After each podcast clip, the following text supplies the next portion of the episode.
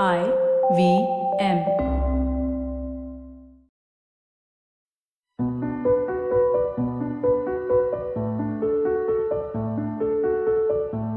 दिली, हौसले और इरादों की बातें होती हैं इस खास पॉडकास्ट पर जिसका नाम है सिनेमाया। बैठक तैयार है, सभी सुनने वालों का खैर मकदम। मैं हूँ स्वाति बख्शी।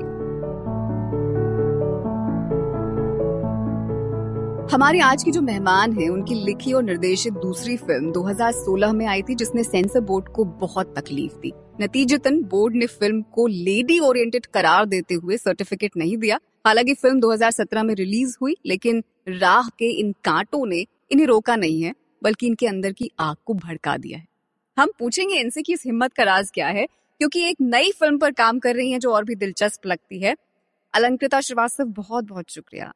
5 महीने और 50 ईमेल के बाद आप और मैं आज आमने सामने बैठे हैं। मैं वाकई हैरान हूँ कि आपने और मैंने दोनों ने उम्मीद नहीं छोड़ी मिलने की। नहीं, I think we were meant to meet. हमारी किस्मत में था that we will definitely meet और ये मुलाकात होगी और ये कॉन्वर्सेशन होगा। And I must say I was really impressed कि आपने बिल्कुल उम्मीद नहीं छोड़ी और कंटिन्यूसली मुझे ईमेल किया। And I am also very sorry but I just got suddenly so busy, but I am so glad that I am here today. And मैं बहुत खुश हूँ कि आप इतने बिजी हैं, क्योंकि बहुत खुश होने की बात है। और आप उम्मीद नहीं छोड़ती हैं, ये आपने दिखा दिया। 6 महीने की अपनी लंबी चली लड़ाई में सेंसर बोर्ड, जो आपको सेंसर सर्टिफिकेट चाहिए था, फिर आप ट्राइब्यूनल में गई। और लेकिन क्या जो पिछले 2 साल रहे वो आपके पूरे करियर के 10 साल जो गुजरे उनसे ज्यादा तनाव भरे रहे? अभी कभी लगता है कि वो जो मतलब पीरियड था ऑलमोस्ट कल्मिनेशन था मेरी। जब से मतलब मैंने सोचा कि मैं बॉम्बे आऊंगी और फिल्म्स में काम करूंगी, तो मुझे ऑलमोस्ट लगा कि वो लीड अप था उसी मोमेंट के लिए when I will have to really decide like.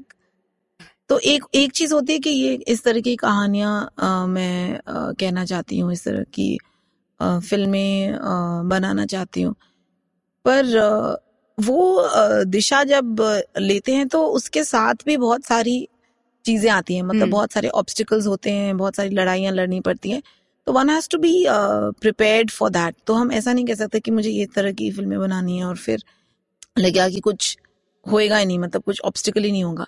तो वैसे भी उस जिस तरीके की फिल्में मैं बनाना चाहती हूँ और जो मेरी कोशिश रहती है, वो मुझे वैसे ही लगता है कि एग्जैक्टली फिट ही नहीं करती वो कम्प्लीटली। मतलब वो ऐसा नहीं कि वो आर्ट फिल्म्स हैं या वो बहुत कमर्शियल फिल्म्स हैं, वो वैसे भी मिडल ऑफ द रोड जो कहानियां मुझे लगती कि कहीं नहीं गई हैं, जो मुझे इंटरेस्ट करता है। So those are things I want to sort of work, you know, the kind of material, that's the kind of material I want to work with. So in retrospect, अभी उस टाइम तो नहीं, पर अब मुझे लगता है कि ये ऑलमोस्ट इनएविटेबल हो जाता है। अगर आप इस तरीके के सोसाइटी, इस तरीके की कंट्री में जहाँ पे इतनी सेंसरशिप है और जहाँ पेट्रियार्की इस तरीके से एंट्रेंच्ड है, अगर हम चाहें कि औरतों की ज़बानी, उनके पॉइंट ऑफ व्यू की कहानियाँ लाएं, तो ऑलमोस्ट अब मुझे लगता है कि उस टाइम तो मुझे लग रहा था कि पता नहीं क्यों ये सब हो रहा है, बट अब मुझे लगता है इन रेट्रोस्पेक्ट कि वो ऑलमोस्ट जो मार्ग मैंने चुना है तो वो ऑलमोस्ट इनएविटेबल हो गया। बहुत सारी लड़ाइयाँ डिस्ट्रीब्यूशन के लिए भी, सेंसरशिप के अगेंस्ट, तो अब I feel it's part and parcel. आपको लगता है कि जो कुछ हुआ वो नहीं होता तो ज्यादा बेहतर था, या वो हुआ तो उससे आपको ज्यादा हिम्मत मिली और वो आपके लिए ज्यादा बेहतर हुआ आपके फिल्मी करियर के लिए? मैं ज्यादातर कोशिश करती हूँ कि उस तरीके के थॉट्स अपने दिमाग से बाहर ही रखूं कि अगर ऐसा होता तो वैसा होता, क्योंकि कोई बोल नहीं सकता है क्या होता। मतलब there's only one reality जो हुआ, और ऑफ कोर्स जो हुआ तो उस टाइम मुझे लग रहा था it was very very difficult. और ये बात भी है कि वो सेंसरशिप ही सिर्फ डिफिकल्ट नहीं था, वो शुरुआत से एक्चुअली डिफिकल्टी थी कि इस तरीके की फिल्म को कैसे डिस्ट्रीब्यूशन मिलेगा, कैसे ये रिलीज होगी। तो ऑलरेडी वो सब परेशानी मेरे वो चल ही रही थी जब ये सेंसरशिप का भी मामला उठा। तो एक जो बहुत अच्छी चीज हुई उसकी वजह से कि आई थिंक जो बात शायद मैंने भी खुद रियलाइज नहीं की थी कि विमेन्स आर्टिस्टिक फ्रीडम और the artistic freedom allowed to men is perhaps different. और इतनी एंट्रेंच्ड होगी हमारा, जैसे कि हमारा सेंसरशिप का सिस्टम भी पेट्रियार्की में इतना एंट्रेंच्ड होगा, वो मुझे भी मतलब शायद एहसास नहीं था। और दूसरी बात ये कि आई फील कि जो कॉन्वर्सेशन स्टार्ट हुआ उस लड़ाई की वजह से, जो मैंने ही शायद स्टार्ट किया कि ये जो डिफरेंशियल टाइप का सेंसरशिप है, जब औरत के नजरिए से आप कुछ कहानी बोलना चाहें तब जो प्रॉब्लम्स हो जाती है सेंसर बोर्ड को, ये जो मीडिया ने भी बहुत सपोर्ट किया और उस तरीके का जो सोशल मीडिया में भी जो कॉन्वर्सेशन क्लियर हो गया कि हमारे डबल स्टैंडर्ड्स क्या हैं और कैसे हम औरतों के नजरिए से हम इंटरेस्टेड नहीं है पॉपुलर कल्चर में, तो हम चाहते हैं कि उसको शट डाउन ही कर दें तो सेंसरशिप के थ्रू। और एक्चुअली बात यह है कि ये जो शटडाउन का है ये सिर्फ सेंसरशिप के थ्रू ही नहीं, ये जब हमें फंडिंग नहीं मिलती इस तरह की फिल्मों के, हमें थिएटर्स नहीं मिलते रिलीज करने के लिए, हमें डिस्ट्रीब्यूशन नहीं मिलता है, प्रोड्यूसर्स और वो सबको लगता है कि चलो इस तरीके की फिल्में का कोई कमर्शियल वैल्यू ही नहीं है। तो now I feel in retrospect कि क्योंकि इतना कॉन्वर्सेशन हुआ और पहली बार मैंने देखा इंडियन मीडिया में फीमेल गेज के बारे में जब मैंने बात खड़ी की तो so many people responded and many people also said they had never thought about it कि अगर औरत प्रोटैगनिस्ट भी हो फिर भी ज्यादातर वो फीमेल पॉइंट ऑफ व्यू से नहीं बन रही है पिक्चर। तो आपकी इस फिल्म से पहले की जिंदगी और आपके करियर पर बात की जाए, उससे पहले मैंने आपको बताया कि लंदन एशियन फिल्म फेस्टिवल में ये स्क्रीन हुई थी तो मैंने वहां पर देखी और तब से मेरे दिमाग में एक सवाल था कि आपने जो रोजी की आवाज में कहानी को लपेट के पेश किया, एक अधेड़ औरत की इच्छाओं और उसकी जिस्मानी जरूरतों को, ये जो चुनाव था ये किसी फिल्मकार से प्रेरित था या कोई जैसे होता है कि हम कोई चीज देखते हैं या पढ़ते हैं वो हमारे दिमाग में रह जाती, फिर हम खुद अपनी जो कोई चीज बनाते हैं तो उसमें उसका असर दिखाई देता है, तो ये कहाँ से आया था आपकी फिल्म का ये जो चुनाव था आपका? एक्चुअली ये ऐसे उभर के आया क्योंकि ये जो कैरेक्टर था, जब मैंने सोचा कि ये जो कैरेक्टर है उषा का, बुआ जी का, कि ये पढ़ती हैं ये romantic pulp novels, you know, Hindi Mills and Boon type की कहानियां पढ़ती हैं, तो एक्चुअली वहीं से आया। बिकॉज जब मैंने सोचा इस कैरेक्टर के बारे में तो वो ये पढ़ती है, तो वहीं से आया कि वो पढ़ती है तो फिर वो क्या पढ़ रही है। तो पहले मेरे माइंड में था कि ये सिर्फ ऐसी रैंडम कुछ पढ़ेंगी, फिर जैसे वो डेवलप हुई स्क्रिप्ट तो मुझे लगा कि ये रैंडम नहीं होगा, ये रिफ्लेक्ट करेगी कि कहानी पे क्या हो रहा है उस टाइम, फिर वो रिफ्लेक्ट करेंगी, फिर वहां से हो गया कि नहीं एक्चुअली वो एक फुल कहानी होगी।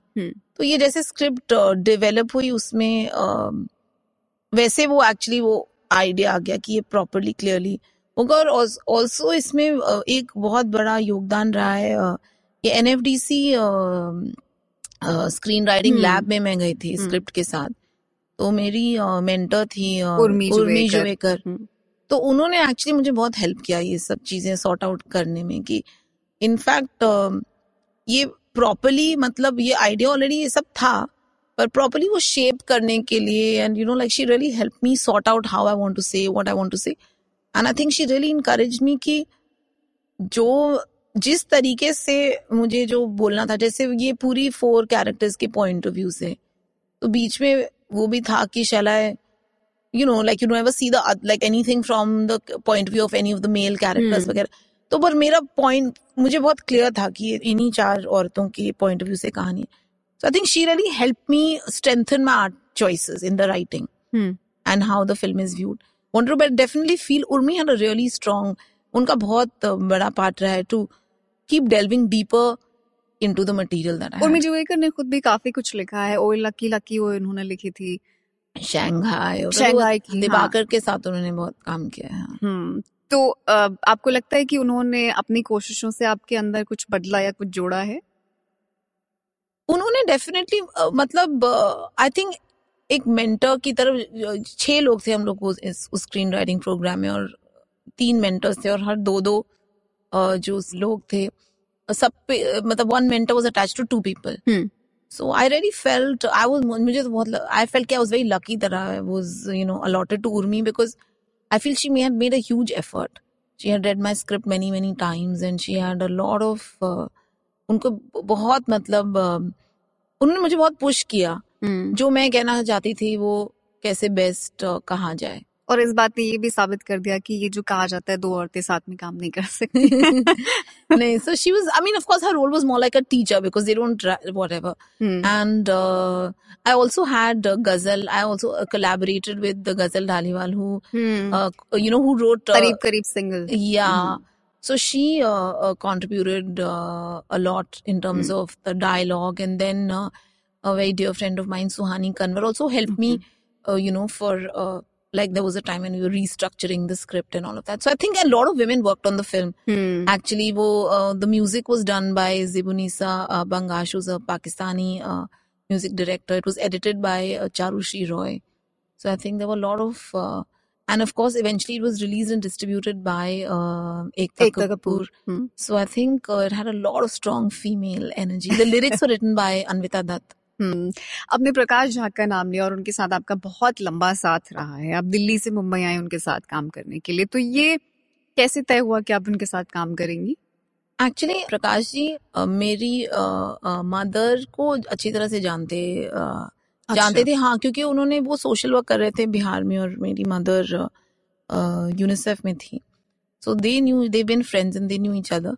तो एक्चुअली मैं जामिया में थी और मेरा फाइनल ईयर चल रहा था और मैंने ऑलरेडी प्लान कर लिया था कि मैं एमए ख़त्म करके सीधा बॉम्बे आऊँगी और किसी फीचर फिल्म डायरेक्टर को असिस्ट करूँगी।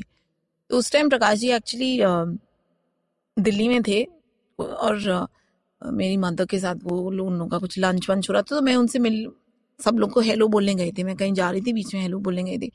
So I met him there and then he is like what's your plan, तो I was like I am coming to Bombay and that's my plan after I finish my exams. तो फिर he only suggested कि if you coming and any way you have to assist, why don't you come and intern with me. So ऐसे वो तय हो गया कि उनकी फिल्म गंगाजल शुरू हो रही थी और मैं, इनफैक्ट मेरे वाइवास खत्म भी नहीं हुए थे जब मैं आई, तो बीच शूट में मैं वापस भी आई थी दिल्ली वाइवास देने के लिए। तो वो तय हो गया कि मैं जाऊंगी और उनको असिस्ट करूंगी और ऐसा तो कुछ प्लान नहीं था पहले, तो प्लान था बस वो एक दो महीने शूट पे असिस्ट करके फिर मैं वापस आ जाऊंगी। पर एक बार हम शूटिंग हुई तो उसके बाद मुझे लगा नहीं, मुझे पोस्ट प्रोडक्शन भी करना चाहिए। तो मैंने उनसे पूछा कि मैं वो तो शूटिंग तो लोकेशन पे थी, मैंने सोचा कि मैं पूछा कि मैं बॉम्बे आके पोस्ट प्रोडक्शन में एडिट वगैरह में भी असिस्ट कर सकते हो, तो उन्होंने बोला ठीक है। तो फिर मैं आ गई अपना बैग और बैगेज वगैरह लेके और बस फिर one thing led to another and I am here. मैंने ये सवाल इसलिए भी पूछा क्योंकि बहुत कम, या मुझे कोई भी ऐसा नहीं मिला जिसने ये कहा हो कि मेरी, या अभी आपने उर्मी जुवेकर का नाम जरूर लिया, लेकिन किसी महिला निर्देशक के साथ काम करके कोई निर्देशक निकला हो और उसने कहा हो कि वो मेरी गुरु हैं। ऐसा हमें, आपको अगर याद पड़ता हो तो आप मुझे बताएं, लेकिन ऐसा हमें सुनने को नहीं मिलता और ये बहुत हैरानी की बात मुझे लगती, क्योंकि उस समय कल्पना लाजमी फिल्म बना रही थी, अब वो नहीं है, तनुजा चंद्रा का करियर शुरू हो चुका था, लेकिन हमें, आपको क्या वजह लगती है कि इस तरह का जो एक ताकत उनके हाथ में होनी चाहिए कि उनके सीखे हुए लोग आगे जाएं और कहें कि मैंने उनसे सीखा है, वो नहीं होता है हमारी इस इंडस्ट्री में, क्योंकि बहुत कम ही लोग हैं ना। I mean in fact I have met Tanuja Chandra, जब मैं, शी रियली इंस्पायर्ड मी। मैं एलएसआर में थी और जर्नलिज्म करी थी, बी ऑनर्स इन जर्नलिज्म, और मैं एक प्रोजेक्ट कर रही थी विमेन फिल्म डायरेक्टर्स, जो मैं अभी आपको बता रही थी, women film directors in commercial Hindi cinema. तो मैं बॉम्बे आई उनको इंटरव्यू करने, it was a big deal, I was in college and all, I came special, I took an appointment with her and all. मैं बॉम्बे आई उनको इंटरव्यू करना, तो मैंने उनका इंटरव्यू लिया अपने प्रोजेक्ट के लिए। उसके बाद मैंने उनको बोला कि एक्चुअली मैं फिल्म्स में काम करना चाहती हूँ, यही मेरा प्लान है मेरे मास्टर्स के बाद।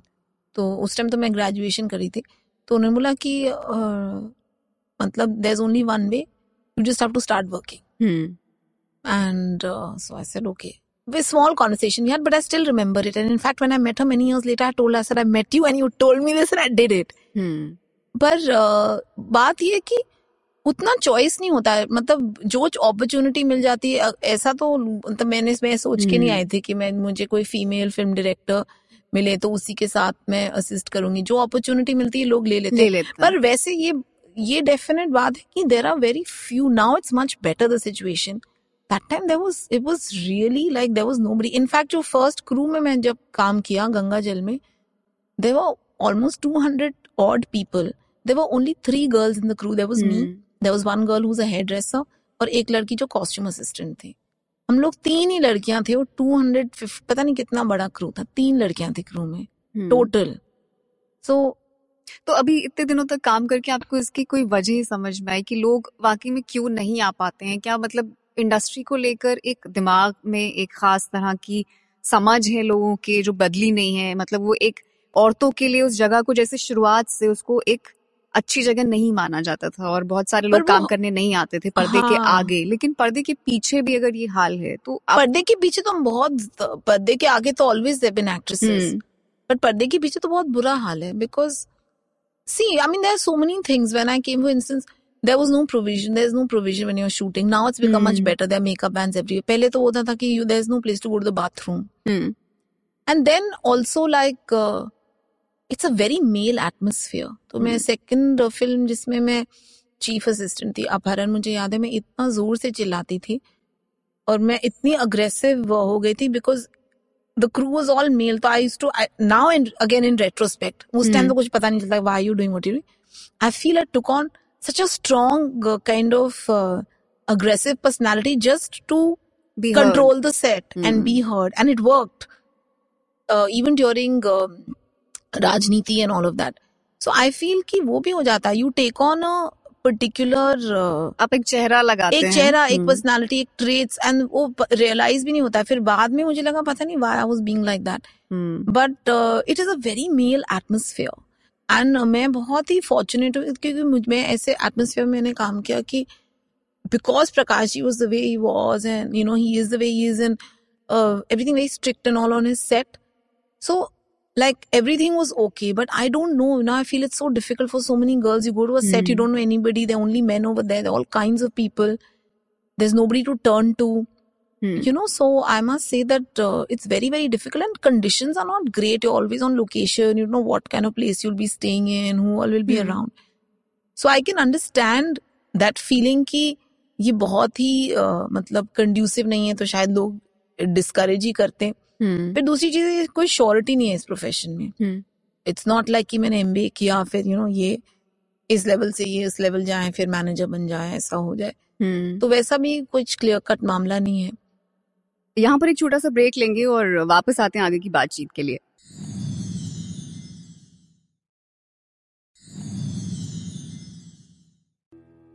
ब्रेक के बाद आपका खैर मकदम सिनेमाया में।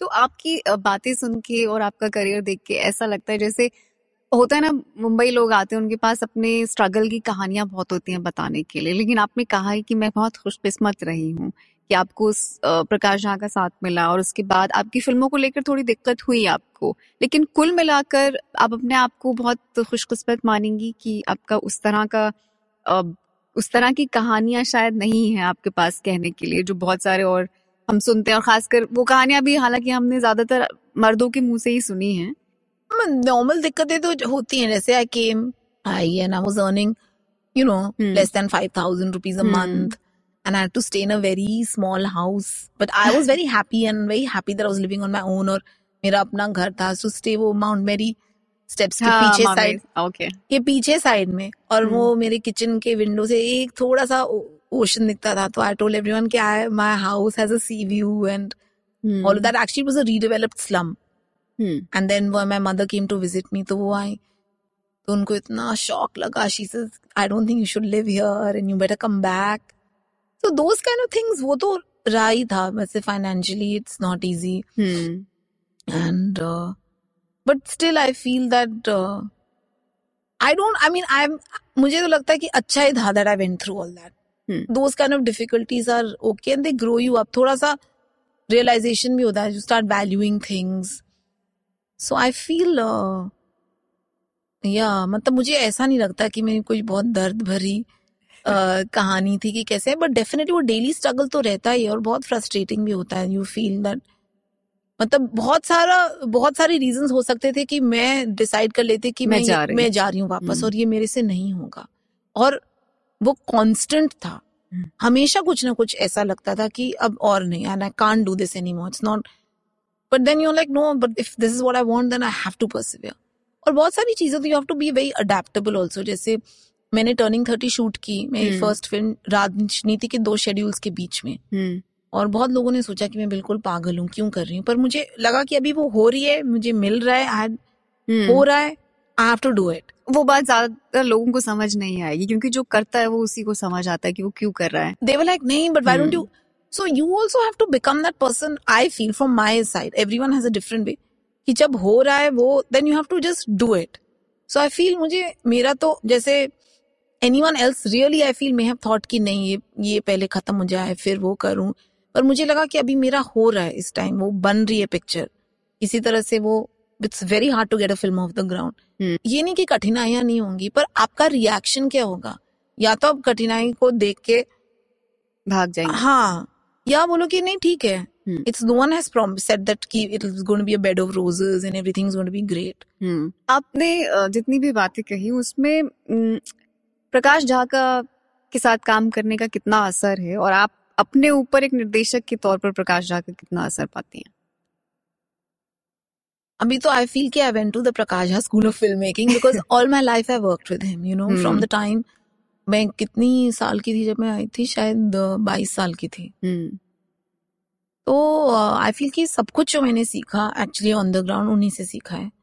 और पर टेक्निकली वगैरह तो एक चीज होती है, मतलब मैकेनिकली कैसे फिल्म को शूट करना चाहिए, कैसे ऑर्गेनाइज करना चाहिए, पर जो मोस्ट इम्पॉर्टेंट चीज आई फील, जो लाइफ लेसन मैंने उनसे सीखा है और उन्होंने मुझे क्लियरली एक्चुअली ऑलमोस्ट कि जो कहना है वो कहना है, जो बनाना है वो बनाना है। जैसे Turning 30 जैसी film, it was a very you know it's a film about urban film, Bandra की लड़की, उसको वो 30 years की होने वाली, उसकी इमोशनल क्राइसिस जो हो रही है। Anyone else would have thought ki what kind of, especially at that time, you know, that film came out in I think 2011 or something. 2011 में तो किस तरह की फिल्म है, कौन देखेगा, क्या है, and I was very young when I was writing it also, I was not even 30 myself when I made it. तो क्या कैसी फिल्म है, क्या होगा, but he wouldn't question me and he produced the film, but he taught me not to question why I want to, like to not question my own voice. And to find that voice and stick with it. Wo I feel is the greatest life lesson. And then to stick with it till the end. I remember one incident, you know, we were Apharan ki shooting khatam hui thi aur pata nahi main ek short film bana rahi thi aur bahut sari cheezein thi, I was feeling bahut upset ho gayi thi, mujhe lagta main abhi aur much kaam hi nahi kar sakti hu aur main bahut ro rahi thi aur main jaake maine Prakash ji ko bola ki mujhe lagta hai abhi ye main Apharan film ki post production pe kaam hi nahi kar sakti. And then he just told me one thing, उन्होंने मुझे ये चीज़ बताई कि जब तुम अपनी film बनाओगी तब भी बहुत सारी फ्रस्ट्रेशंस होंगी, तो तुम क्या करोगी इस time, you have to learn how to see something through till the end however difficult it is. वो इतना इम्पोर्टेंट लेसन था क्योंकि वो शॉर्ट फिल्म बनाने के एडिट में ही मुझे इतना टाइम लग गया ये वो, but that thing kept coming back to me that I have to stick it out till the end. जो भी हो Turning 30 में बहुत प्रॉब्लम्स हुई, मतलब नॉर्मल जो भी था वो भी, डिस्ट्रीब्यूशन ये वो, फिर मुझे पोस्ट प्रोडक्शन की भी बहुत बहुत इश्यूज हुई थी, मेरा पूरा डब उड़ गया था, मुझे फ्री डब करनी पड़ी थी, बहुत सारी चीजें हुई थी। ये कि जो भी हो जाए, सेंसर से लड़ाई हो जाए, ये हो जाए, वो हो जाए, कोई रहे ना या ना रहे, you have to see your own film through right till the end. So I think that वो उस तरह की जो मतलब वो लाइफ लेसन होती हैं वो आई थिंक वो बहुत इनवैल्यूबल थी, to stick it out till the end और अपनी वॉइस क्या है, और वो शायद किसी और को समझ में नहीं आए। कि जो तीसरी फिल्म जिस पर आप काम कर रही हैं अभी, डॉली किटी और चमकते सितारे, ये तीसरी फिल्म होगी जिसमें आपके जो मुख्य किरदार हैं वो मर्द नहीं है। सो ये आप फैसला कर रही हैं, ये चुनाव आप कर रही हैं, या ये इत्तेफाक है कि आपकी आपको वैसी ही कहानियां आ रही हैं दिमाग में क्योंकि आप लिख भी खुद ही रही हैं, तो ये आपका सोचा समझा चॉइस है, चुनाव है? आई थिंक दोनों चीजें। एक तो आई थिंक मैं काफी यंग एज से ये फीमेल पॉइंट ऑफ व्यू और फेमिनिज्म में मेरा काफी इंटरेस्ट रहा है और वो मेरे स्कूलिंग को भी मैं काफी क्रेडिट दूंगी क्योंकि हम जब स्कूल बोर्डिंग स्कूल में थे तभी से मेरे दिमाग में ड्रम किया गया कि मतलब ग्रांटेड हम लॉ को भी we can't take it for granted. We even had legal education workshops where we were told that the law is also not fair when it comes to women. So that questioning attitude कि औरत और मर्द के साथ equal treatment हो रहा है कि नहीं, इस वर्ल्ड में, दैट कॉन्शियसनेस तो मुझे बहुत ही यंग एज से है. और जो मैं बुक्स भी पढ़ती थी काफ़ी अर्ली एज से, और मेरे फैमिली में very strong women, my nani, my mother and all that. So I feel this feeling of being more interested in what's happening to women has always been there. And I think वो मेरे educational institutions से काफ़ी reinforce है. School फिर मैं lady Shri Ram college गई, तो वो reinforce हुआ. So I think, और जो, so anyway I think through the books I was reading and through my life experiences, I think this has been important to me. And I feel कि मुझे पता नहीं क्यों पर मैं ये कहानियाँ चुनती हूँ कि ये कहानियाँ मुझे चुनती हैं. ये भी मैं तो बहुत बिलीव करती हूँ कि जो कहानियाँ मतलब छपती हैं या जो गाने निकल के आते हैं, कंपोज होते हैं, जो फिल्में बनती हैं, ये actually they were meant to be for that time. So I तो फील, माय फीलिंग, मुझे तो लगता है कि हम लोग सिर्फ मीडियम होते हैं कि वो कहानी, वो फिल्म को बन के आना है. And if your radar is on then you are the person who is going to make that film. That's I feel कि मैं ये कहानियों को चुनते हैं, वो कहानियाँ मुझे चुन रहे हैं, पता नहीं. पर मैं अपनी इंस्टिंक्ट से ही जाती हूँ. एंड देन आई फील कि वो गैप है, कि वो जो इंटीरियर वर्ल्ड है विमेन का, वो हम बहुत कम एक्सप्लोर हुआ है इंडियन सिनेमा में, at least I feel, in fact across the world, but definitely in Indian cinema कुछ. एंड इट्स नॉट कि I am close to it, मुझे कुछ बहुत interesting story with a male protagonist मिले तो फिर मैं वो करूँगी, पर अभी तक तो ऐसा हुआ नहीं है कि मैंने कुछ पढ़ा रही, I really want to do this, और it's come to my, in my mind तो it's never come. I have never, मुझे अभी तक किसी मेन प्रोटैगनिस्ट स्टोरी का आइडिया नहीं है, एक बार भी नहीं. मेरे आखिर के दो सवाल हैं. एक ये कि आपकी जिंदगी अब तक की दो भारत के महानगरों में गुजरी है, मेट्रो सिटीज जिन्हें हम कहते हैं, एक दिल्ली और एक मुंबई. तो और बहुत सारे लोगों की बहुत राय है शहरों को लेकर, और खासकर औरतों और शहरों का जो संबंध है उसको लेकर. आपको मुंबई ने ऐसा क्या दिया जो दिल्ली ने नहीं दिया, और दिल्ली में ऐसा क्या था जो मुंबई ने आपको नहीं दिया? बहुत ही इंटरेस्टिंग सवाल है, I must say compliment you on this very beautiful question. एक तो मैं क्लैरिफाई करना चाहूंगी कि एक्चुअली मैं दिल्ली में उतनी रही नहीं हूँ, क्योंकि मैं बिहार में ना, I have lived in lot of small towns in Bihar. अच्छा. जब तक मैं, हाँ, क्योंकि मेरे फादर IAS में थे और बिहार काडर में थे, तो एक्चुअली मेरा बचपन वो बिहार के बहुत छोटे छोटे डिस्ट्रिक्ट्स में गुजरा है. Bhagalpur, Begusarai, Munger, lot of time in Patna. अच्छा. फिर जब मैं 9 साल की थी तो मैं बोर्डिंग स्कूल, मुझे बोर्डिंग स्कूल भेजा गया देहरादून में. और 9 से 17 की उम्र में मैं देहरादून में बोर्डिंग स्कूल में थी, और वापस छुट्टियों के लिए पटना आती थी. उसके बाद मेरे पेरेंट्स दिल्ली शिफ्ट हुए, और I always spend lot of time in Delhi, my grandparents were there, और दिल्ली आती थी. तो एक्चुअली मैंने दिल्ली में 5 साल गुजारे जब मैं LSR और जामिया में थी, और उसके बाद मैं बॉम्बे आई. बट डेफिनेटली मुझे बॉम्बे ने, एक तो फॉर विमेन आई फील कि there is no question, Bombay मेरे हिसाब से इंडिया में बेस्ट शहर है औरतों के लिए, best. I don't think this any doubting that. Delhi में मैं तो बहुत बचपन से, मैं हमेशा मतलब बहुत महीने साल के दिल्ली में गुजारती थी. मेरा, मुझे याद है कि मेरा पहला you know realisation that I am growing up pure, जैसे मैं 11 साल की थी और मुझे दिल्ली के किसी पार्क में एक group of men they eve teased me, मतलब they surrounded me and they start whistling and I had to run away from them. That's when I first realise, तब मुझे पहली बार एहसास हुआ कि मतलब I am becoming a woman और something, where and it was such a horrible experience through which to feel that first feeling. तो दिल्ली तो मुझे लगता है कि शहर के हिसाब से has only given, has not been good for me at all as a woman, क्योंकि इतना मैंने एक्सपीरियंस किया वहाँ पे sexual harassment on the roads, इतना ज्यादा. Even when I was done, you know, my mother had told me you should only drive, so mostly through college I was always driving, मैं drive करती थी. फिर भी मुझे गाड़ी में लोगों ने फॉलो किया है. मैं मम्मी अपनी मदर के साथ गाड़ी में थी जब मुझे किसी ने मोलेस्ट करने की कोशिश की है. तो Delhi for me, I feel even now is a sick city more और less, when it comes to just how you feel as a woman. अभी भी मैं जाती हूँ, मुझे लगता है, एक रिसेंटली में थी, मैं इंडिया गेट पे वेट कर रही थी, मेरे कोई फ्रेंड्स मुझे पिकअप करने आ रहे थे, मेरे दूसरे ड्राइवर ने मुझे ड्रॉप कर दिया, मैं रोड पे खड़ी हुई थी 10 मिनट रोड पे खड़ी हुई. I felt weird, So I feel Delhi is like not a place for women. And I feel it's only good अगर आपको पास अपना गाड़ी और driver है. And even though I had a car, I feel that Delhi was not a great place. And Bombay, the moment I came to Bombay with my bag and baggage के साथ में आई, पता नहीं उस शहर की हवा में कुछ था. I felt this is home. You know, you can आप लेट आ सकते हो, जा सकते हो, पब्लिक ट्रांसपोर्ट है, नहीं है. एंड ऑफ कोर्स वो बिल्डिंग्स की प्रॉब्लम होती है. शुरुआत में तो मेरे साथ वो भी नहीं हुआ, पर एक बार मेरे साथ बहुत बुरा हुआ. Then they tried to throw me out because I'm single. But even despite that, I feel despite that, I think कि Bombay is a city for women, and Delhi is not a city for women. Delhi is a city for families. It's a city where you need protection all the time. It's a very and even now मुझे नहीं लगता वो उतना कुछ. So my vote will always be for Bombay. मेरा आखिरी सवाल ये है कि अभी आपका करियर काफी है आगे, वो क्योंकि अभी आपने कुछ ही फिल्में बनाई हैं, आप आगे बहुत फिल्में बनाएंगी. लेकिन अगर अभी आपसे पूछा जाए कि फिल्म इतिहास में आपको कैसे याद किया जाए, आप कैसे चाहेंगे आपको किस तरह की फिल्मकारा के तौर पे याद रखा जाए? Oh my God, that is quite an overwhelming question.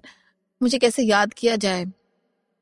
Actually to be very honest, मैं ये बोलूं कि